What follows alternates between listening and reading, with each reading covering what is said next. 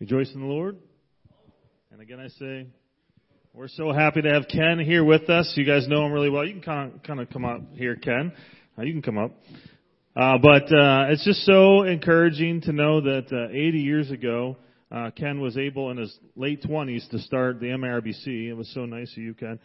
Um, but we we love I've loved Ken was here when I was installed at North Park, and he's been a good friend and and. Uh, I was a good friend. Thank you, Ken.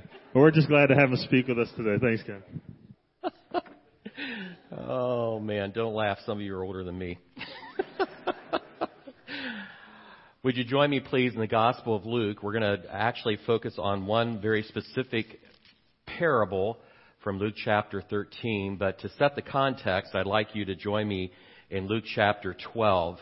As you turn there, just want you to know that we have what we believe to be our final uh, prayer card uh, for this uh, this year. And uh, I, I noticed when we were coming today, I actually am wearing the outfit that I was wearing in this picture. I do have other clothes. I just wanted you to know that. But uh, anyway, uh, those will be available. We're going to give them to our missions committee, and those will be available for you to support us in prayer. And Corey, you're here. Corey Lizzie took our first prayer card picture. And I was in a church yesterday where that one was still on the on the board. Now, I've really not improved at all over the years that I've been away from North Park and the MERBC, but Sharon gets better looking every year, so I told them, here, please change that picture so that my wife will look even more radiant than she uh, did back in 2006. So anyway, but Corey, thank you again for your ministry in our lives. Luke chapter 12, I'd like us to pick up the context in verse 54. Luke chapter 12, verse 54. He, speaking of Jesus, also said to the crowds, When you see a cloud rising in the west, you say at once, A shower is coming, and so it happens. And when you see the south wind blowing, you say, There will be scorching heat, and it happens. You hypocrites! You know how to interpret the appearance of the earth and the sky, but why do you not know how to interpret the present time? And why do you not judge for yourselves what is right? As you go with your accuser before the magistrate, make an effort to settle with him on the way, lest he drag you to the judge, and the judge hand you over to the officer, and the officer put you in prison. I tell you, you will never get out until you have paid the very last penny. And there were some present at that very time who told him about the Galileans whose blood Pilate had mingled with their sacrifices. And he answered them, do you think that these Galileans were worse sinners than all the other Galileans because they suffered in this way? No, I tell you, but unless you repent, you will all likewise perish. Or those 18 on whom the town of Siloam fell and killed them. Do you think that they were worse offenders than all the others who lived in Jerusalem? No, I tell you, but unless you repent, you will all likewise perish. And he told this parable. A man had a fig tree planted in his vineyard, and he came seeking fruit on it and found none. And he said to the vine dresser, Look, for three years now I have come seeking fruit on this fig tree, and I've found none. Cut it down. Why should it use up the ground? And he answered him, Sir, let it alone this year also until I dig around it and put on manure. And then if it should bear fruit next year, well and good. But if not, you can cut it down. Father, we thank you for the opportunity to share from your word for these precious moments ahead. We are burdened because we recognize that we live in a very difficult time in, in uh, the world's history. Uh, in many ways, though, it's very similar to what our forebears in the early church had to deal with, and it certainly even reflects what Jesus observed in his incarnational ministry on this earth. We pray that as we would reflect from this text today what these principles would mean for us in this day and in this time as the Church of Jesus Christ, that you'll stir our hearts, that we will recognize potentially the same type of issues that Jesus was challenging them with at that particular time, and that we would desire, as fully functioning disciples of Jesus Christ, to bear fruit that brings honor and glory to your name. As individual believers, and even more significantly, as local churches that are called to declare the great glories of God in our communities, in our regions, and around the world. Lord Jesus, be glorified as we share together now as your church. We pray this in your name. Amen. And I just have to say as we come to this text that we need to remember something pretty significant. And by the way, there's no PowerPoint. There are no notes. You, I wanted this, I didn't know what the time framework would be because of this missions emphasis. I want to focus without distraction on my part by trying to stick to a PowerPoint or an outline. I want to focus on what I believe to be most significant for us to understand in the moments that remain in the worship time together this morning. We have to remember when we come to this text that Jesus is in the middle of his now public ministry. For several weeks and several months, he's been sharing with his disciples, do not, do not share publicly what is going on here. But now he's very fully engaged in public ministry. He's out on the streets. He's, he's dealing with people uh, according to their needs. But during all this time, he's being attacked and addressed by the religious establishment and the political arena that was, was currently uh, gathered and, and a part of that uh, culture at the time. While he is challenging most specifically Israel as he presents himself to them as the Messiah. In general, he's also talking to his would be followers, and especially those who would become part of the 12, the ones who would become the apostles to help establish the early church. And with those apostles, those who would, by faith, accept Jesus Christ as the true Messiah, the Christ, and be a part of that natal infant church as it is birthed, as is uh, written for us in Acts chapter 2. So while the specific emphasis of Jesus' uh, time in this text is with the children of Israel, and calling them to recognize him for who he is, there's also a very practical principle that I believe relates to us today that I'd like to focus on for the moments that remain. Because this Messiah Redeemer is in many ways calling out his church, even before the church is officially birthed, to help us understand how we relate to the times in which we live. And here we are, 21 centuries beyond this time that we're reading about today, still with the same calling, still to have the same focus as they did, even in the uh, preview of what the kingdom will be like as they would preach it.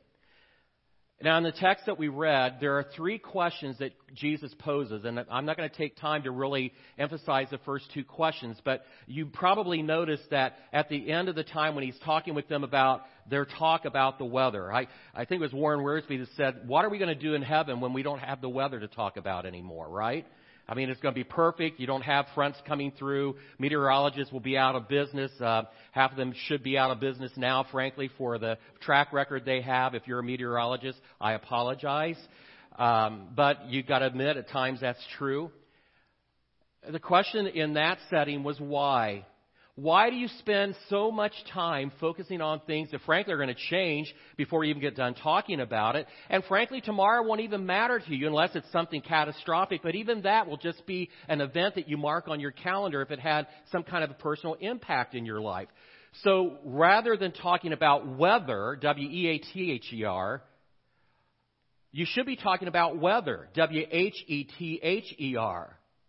Whether or not people understand and discern the times in which we are living.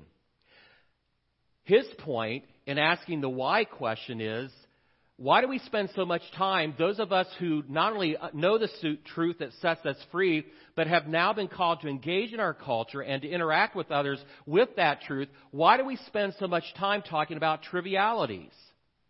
It's fun to talk about, you know, different types of things in our culture, but when it gets down to it, if that monopolizes our time, we have missed what Christ has called us to as His church. And so he says, why do you spend time on weather when you should be asking people the question whether or not they are discerning the times? Which brings us then to the next question, and that is the question, where? And he uses two very clear illustrations that all the Jews would have understood to bring it up. He talks in, at the end of chapter 12 regarding those who would be arrested and, and taken to prison. There's judgment coming for them. And Jesus is saying it not to point out to those who have been arrested, but to, to point to everyone that was gathered in, in his presence. Do you realize that you already have a death sentence in your life? Do you understand that you are, your, your feet are pointed towards judgment, even though it may not officially have been enacted yet? I, I remember years ago I preached a message here based uh, off the title of a, a, a popular movie at the time called Dead Men Walking, and I talked about dead man walking and the fact that we are people apart from Christ who are dead. We're lost. We are already. it, it is as certain that we are hell-bound and in hell as if it was taking place right now until Jesus Christ does His transformative work through the gospel in our lives. So Jesus was saying in the first illustration, we need to be talking about where are you heading? And if you understand, as the Bible is so clear in discussing it, that we are bound for hell apart from the saving work of Jesus Christ, then rather than waiting until you see the final judge, the supreme judge, why don't you try to work out an arrangement before you get to that point? And the issue is this while God still gives us breath, we still have an opportunity to receive by faith Jesus Christ because of his saving grace that can be put into action in our lives. And again, for those of us who've already embraced that and received that by faith, now's the time for us to be talking about these dead people walking about their destiny. It's secure, it's sealed in doom, and we have the wonderful message of salvation to share with them.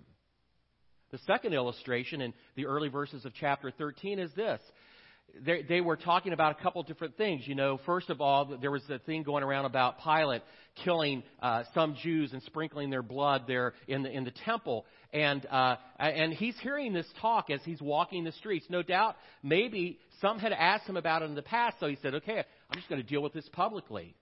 Why are you so caught up with that? I mean, yeah, it's horrible, it's a, it's atrocious, but do you realize that beyond those who's who were martyred because of their Jewish belief, there are thousands and millions of others every day that are facing their own death and destiny.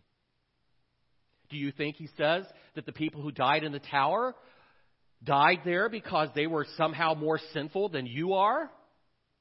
Understand, all of our feet are pointed towards judgment unless God has intersected your life. So he uses these little uh, poignant illustrations that Luke uh, determines by the Spirit's direction to include in his gospel. But then he decides he's going to illustrate it, and he uses a parable. And this is where I want to really dig deep into the text. He says here in chapter 13, beginning in verse, uh, verse 6, he says, He told this parable. Now, we had the joy here at North Park several years ago to have Warren Wiersbe with us a couple of different times, and that was because of our good friend Jim Bob, as we know him, Jim Bob Weaver, who was an editor at Baker Books at the time, and some of you know Jim and Kathy, and uh, they, uh, Jim actually was one of Warren Wiersbe's editors. So Wiersbe was here one time. This explanation of parables is something I was jotting down vigorously while he was sharing it from this pulpit. Well, not actually this one, the old Doc Weens 20 foot tall pulpit that used to be here on the platform. And um, I was scribbling it down. Maybe you did as well, but he explained parables so well. Wiersbe says that the word parable comes from a, a compound Greek word that means you throw or cast something alongside of something that you're trying to explain. As a matter of fact, the word itself has the idea of something of comparative value. When Jesus is talking parables, he's using it from the Hebraic perspective, which talks about the fact that this is a proverb. It's something that has a, a point of godly, heavenly wisdom attached to it. And as I'm sharing a parable, he's saying, you really need to pay attention.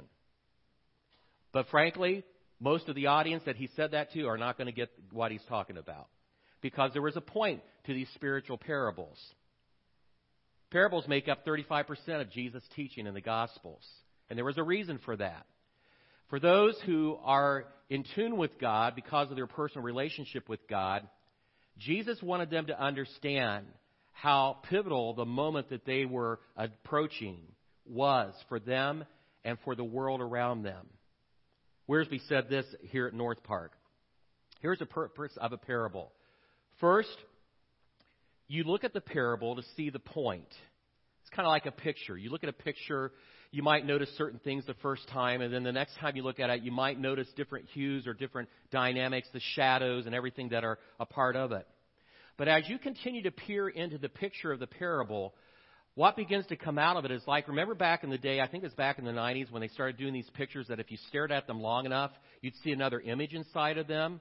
My dentist had one of those on his walls for years, and it drove me nuts. I used to get root canals, it seemed like every other week, and I'd be sitting in the chair and I'd be staring at this picture. And I know because they put at the caption at the bottom, hey, dummy, this is a space shuttle if you look hard enough.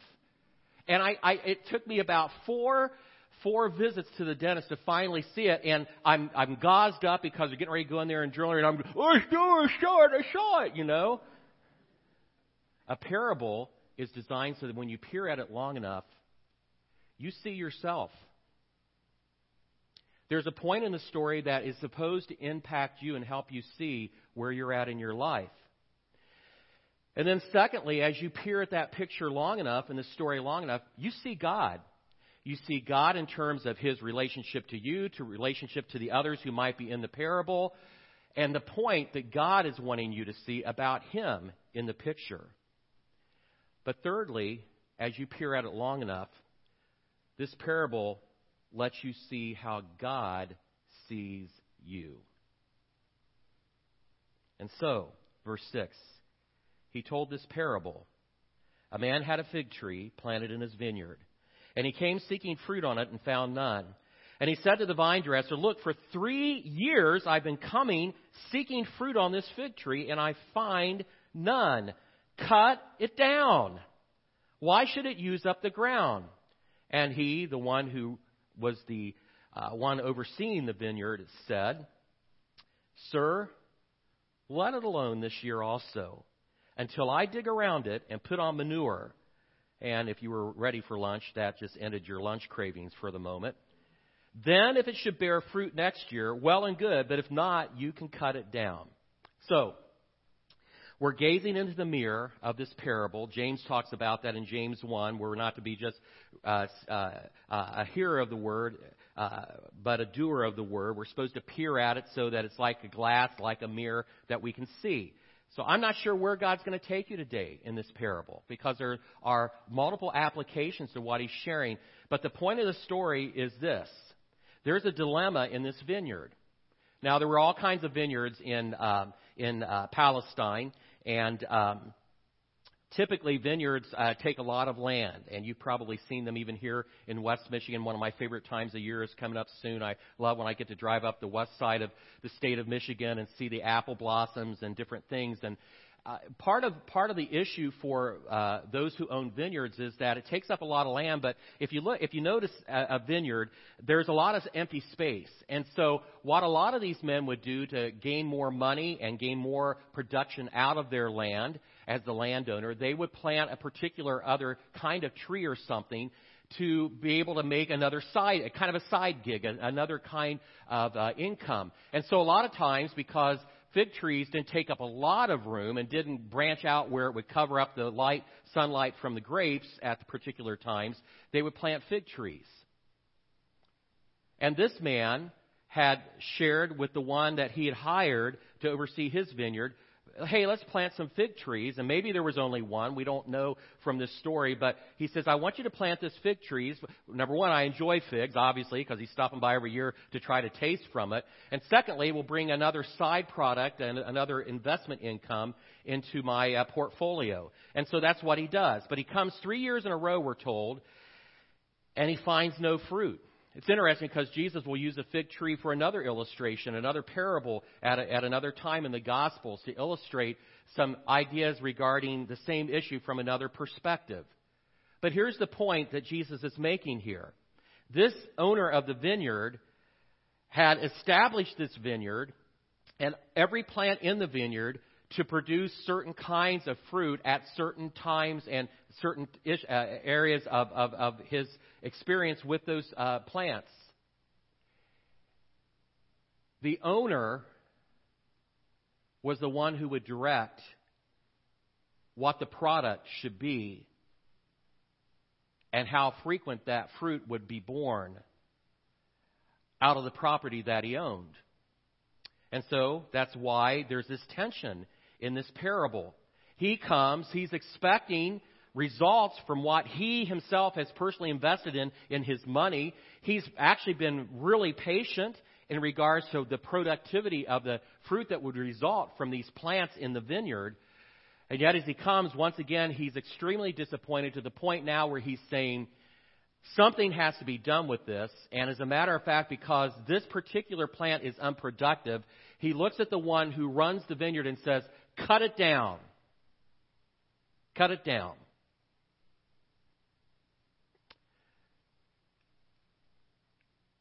Let's think quickly about what this vineyard owner didn't do here. First of all, he didn't lower expectations. He didn't say, well, you know, I understand the weather's been bad and all these things. He didn't go back to what Jesus was pointing out in chapter 13. He didn't go to the weather. He said, I, well, you know, I know it's rough times and, you know, you're getting, maybe, I don't know what the guy running this place was like, if he had a good background professionally in terms of, of, uh, in agriculture or what, but he just, he does not cut slack in this situation. Nor does he ignore the problem. He doesn't come the next time thinking the next year, I just won't go near that tree because I just, I don't want to again deal with its lack of fruit bearing. He doesn't offer excuses in any way. He says, cut it down. And so here's the guy running this place, and I'm frankly, you look at this and you say, well, what was he doing all this time, John? I mean, he's had three years now. He's on the fourth year, and and all these things are supposed to be produced, and and you know all the design is there. You know, I'm sure they've talked through. Here's how we're going to do this or that, and and still there's no fruit. The one running the vineyard says to the owner, "Give me one more year, please, one more year." and here's what I'll do. Those of you who are keen to agriculture will appreciate what he says. Which again, I'm wondering, why didn't you do that the first year? But that's not the point of this parable, as at least I look into the mirror of this parable for my understanding and application, because my thought would be, dude, after a couple years, it could be that you're pretty dumb, that you're not getting the, the, the, the understanding of this situation. But he doesn't say that. He just says, give me one more year, I will break up the ground. I will fertilize it. That's the manure application there. I'll, I'll fertilize it. And if you come back next year and there's no fruit born, we'll cut it down. It's interesting picture, isn't it? It's interesting how in the Word of God, especially in the New Testament, uh, the, the, the, believers of Jesus Christ, the church of Jesus Christ, is frequently referred to as a plant or an organism of some kind. One of, the, one of the key texts that talks about our relationship with God through His Word and the growth that is to result, we're told that we're to be rooted and grounded in the truth. Remember that principle? Uh, we heard that even about the discipleship program here at North Park. And it's important for us to remember that fruit bearing, it doesn't come because we realize at the last minute, we're, oh, we're going to be judged for this. And so we, we get in our cars, we drive to Meijer, we buy the best looking fruit they have there or whatever your favorite fruit place may be. And then we go out to the trees that are barren and we try to somehow glue or attach or stitch them to the tree, thinking that somehow that's going to look good. In my opinion, I just described what a lot of churches and a lot of Christians try to do. We try to take shortcuts in fruit bearing. And the picture of this illustration, at least from my perspective as I read it, is this you can't shortcut a relationship with Jesus Christ. Church, you cannot shortcut what God has called us to do through the gospel, through the Great Commission and the Great Commandment. It takes time, it takes effort, it takes fertilizing, it takes watering, and it, it then, as a result of that, demonstrates fruit bearing. But let's be honest, we try to shortcut that. We try to somehow simulate spiritual productivity without the sweat equity spiritual investment that it requires. And we've all been there and done that. Maybe you're there now and doing it. I constantly have to fight that. I just turned 49 last Sunday, a week ago today. I know I know I look younger than that, but I just turned 49. By the way, a week week after Roe v. Wade went into law, I came to a saving knowledge of Jesus Christ in the middle of my senior year of high school. And I don't want to go there. Some of you know our story as a family, but uh, that law greatly impacted my extended family in ways that are still being borne out today. The fruit's not there because the roots aren't established. God wants us to look in the mirror of His Word as individual believers and as a church and honestly ask, what does the fruit look like? And humanly speaking, we will try to camouflage that or produce that in non spiritual ways. We'll try to impress people by our outward works while our heart is, is, is pretty barren. We'll try to find the thing, the newest and improved product to help us when, frankly, what Pastor John was talking about earlier in the service is all about not just having the right program, but having people who are willing to be fruit bearing investors by allowing the roots of their lives to be dug around, fertilizer engaged, and watch how God gives the increase. And that's my biggest burden. I'm in a different church every week. Sometimes this week I was actually at four different churches in the space of a week since last Sunday. And three of the four, not talking about this parable, but in some ways I'm saying you've got a major, major problem. And I was with a church yesterday in Jackson where I said, You realize that if you go the way you're going right now, another two years, you're done. They, they were talking about all these things that were artificial fruit.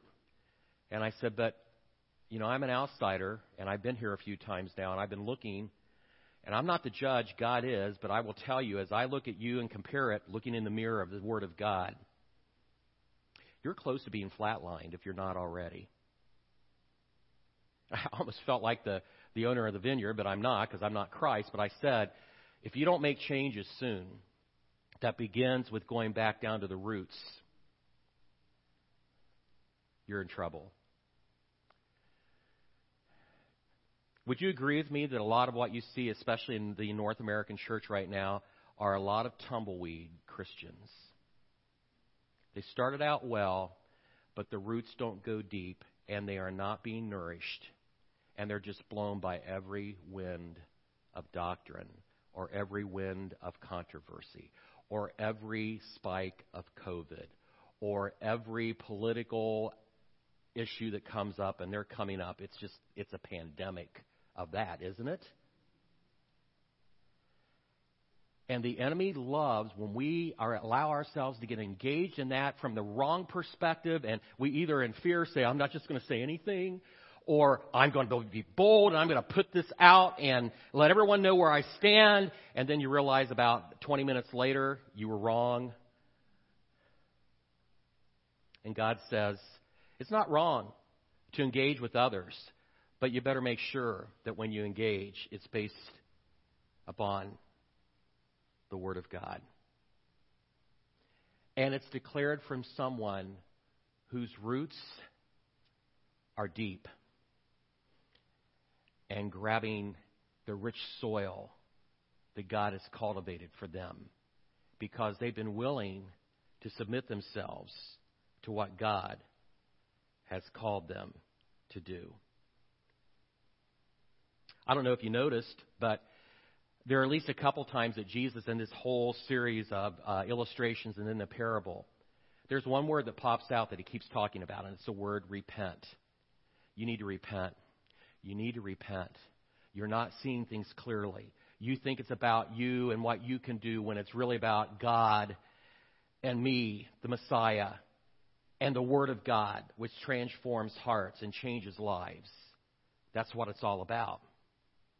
And if you don't understand that, and you allow God to re engage with you in a way where you are beginning to have roots that are once again soaking in the wonderful nourishment of, of nutrition and nutrients and the water that God gives through His Word by the Holy Spirit, you're in desperate trouble. Jesus would say that in a different way to the churches of Asia Minor in Revelation chapter 2 and 3. He just point blank points it out there in the idea and, and the demand of repentance. Here he illustrates it for us. And I think it's something that we need as churches in America today to take to heart. The key issue as we close this morning is your willingness, our willingness. Your willingness as an individual believer to allow God to continue to do His perfect will and work in your life. And for us as a body of believers, if we are willing to let God allow us the opportunity to soak in the riches of His Word and then engage with one another, building one another up in the precious faith and sharing that faith with those outside the walls and confines of this campus, all over our community, with the gospel of Jesus Christ. There's an interesting close to this parable, isn't there? Did you notice it? it's not what Jesus says, it's what he doesn't say. He doesn't tell us what happened. He just leaves us hanging. He's a master storyteller, better than I could ever be, obviously. Because as you read it, and I read it, and everyone reads it between the time that he said it and in the eternal Word of God as it's preserved for us, every person who reads this and every church who reads this will write their own story and write their own conclusion. You say, well, but God's sovereign. He, he's the one who orders everything. Yes, but He gives us the opportunity to respond to Him and honor Him. We see that experientially every day in our lives, good and bad. He doesn't end the story so that we can either walk away from it feeling bad or being rejoicing and happy because the issue is not what happened to that guy in the vineyard or to the fig tree. It's about where are you at in your life? And what kind of fruit will you produce and will we produce for his honor and glory? Why are you here? Just to talk about the weather? I, I, I can guarantee it, and it'll be okay. Uh, there will be a few that will want to talk about the game back on um, what was the date?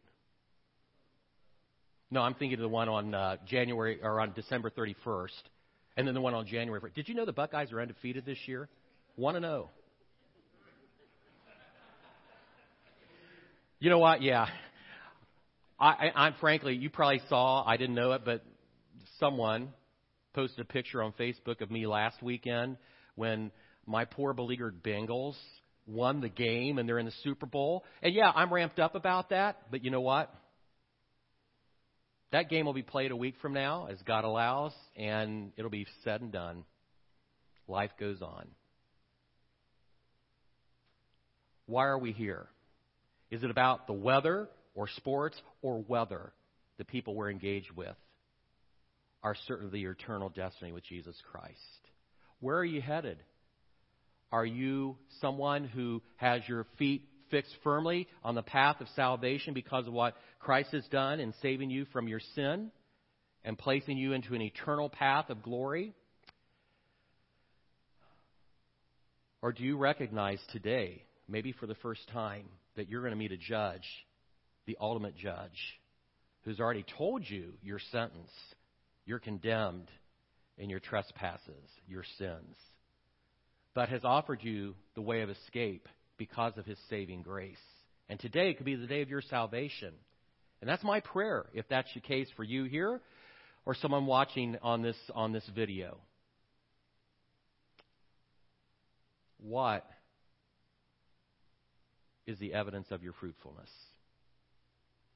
Frankly, for me, here today, invited as a missionary of the month, as one of your pastors that God has gifted to this church over uh, decades and over well over a century now. I wouldn't be doing what God's called me to do without asking you as, as our dear church. What kind of fruit are we producing that bring honor and glory to His name? I can't write that ending for you, but you will. And by God's grace, it can be glorious when you let Him be the one who tends the soil of your life. Thank you, Father, for the time to share together this morning. Oh, Lord, we thank you so much for these dear folks. They are so precious to us. And I look out as I'm speaking, and it's hard for me not to just reminisce about experiences and situations that we've all shared together. And I'm so blessed because I look out, and there's some people I don't know at all. It means that you're continuing to do a good work through the ministry of this local church and the dear people that are a part of it. But God, we know, we, we just want to honestly say to you, we know we aren't where we should be. And so we pray that we'll continue to look into the mirror of this parable as Luke recorded it, as Jesus declared it, and deal with the issue of fruit bearing. Help us not to try to camouflage it or manufacture it artificially, but help our roots to run deep as we continue to look to you, the originator and the completer of our faith. For your glory, Lord, we pray in your name. Amen.